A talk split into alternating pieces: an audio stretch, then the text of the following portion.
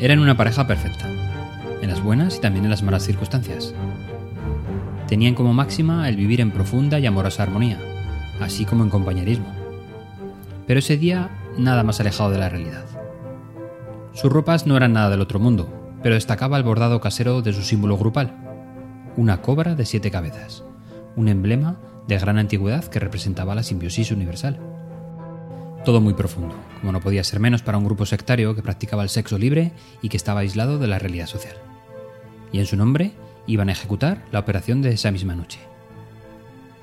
La pareja fingió una avería en su vehículo para parar enfrente de la casa de Patty. Llamaron a la puerta y solicitaron a la joven de 19 años poder hacer una llamada telefónica. Los móviles no existían en 1974 y ante una situación de apuro era lógico ofrecer su ayuda. Los jóvenes, ya en casa de Patty, redujeron a su novio y secuestraron a la joven en nombre del Ejército Sionbionés de Liberación. Utilizaban fusiles AK-47, balas de punta hueca con cianuro, y perpetraban fundamentalmente atracos y atentados con bomba contra la policía de California. Los miembros de la SLA se comunicaban con la familia de Patty enviando grabaciones de audio a la prensa, que exigían fueran reproducidas por todos los medios.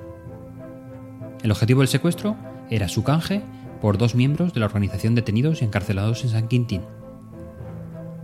No tuvieron éxito con sus pretensiones iniciales, ya que los miembros no fueron liberados. Y pasaron a la segunda de las exigencias de su lista, la donación a los pobres de California. Las peticiones del grupo dieron como resultado la donación por parte de la familia de Patty de comida por un valor de 6 millones de dólares para los pobres. Después de esta acción, ya no hubo más noticias de la joven. Patty emprendía así un viaje de no retorno.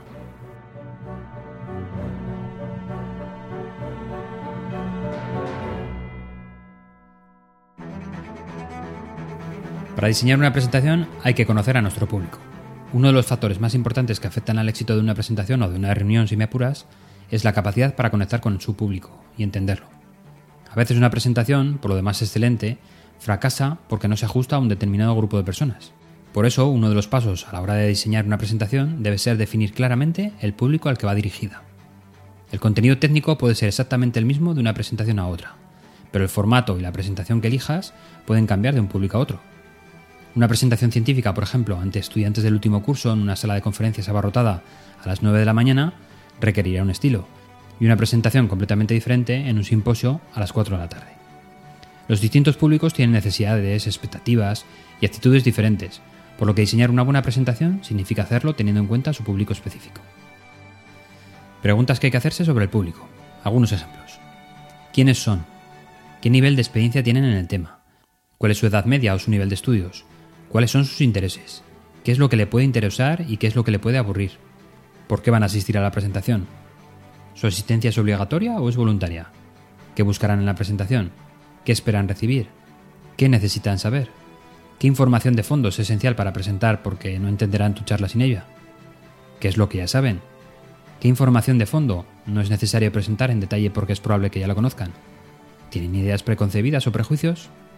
¿Qué opiniones sobre el tema o el campo tienen probablemente antes del comienzo de la charla? ¿Por qué podrían objetar ya la información de tus antecedentes o resultados? ¿Cuál es el estado de ánimo durante la charla? ¿A qué hora del día es la charla? ¿Es probable que el público esté cansado? ¿Tiene hambre? ¿Tiene sueño? ¿Están ansiosos? ¿Están esperando a que termine la charla para poder hacer otra cosa? Mucho trabajo pendiente, ¿verdad? Para responder a tantas preguntas.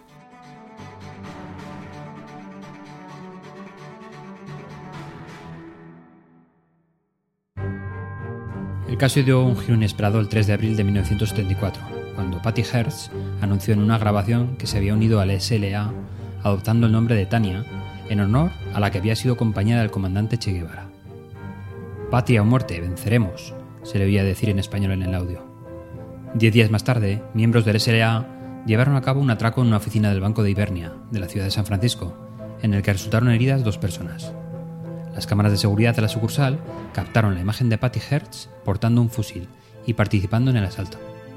A partir de ese momento, las autoridades dejaron de considerarla una secuestrada, siendo calificada de criminal común por el entonces fiscal general de Estados Unidos.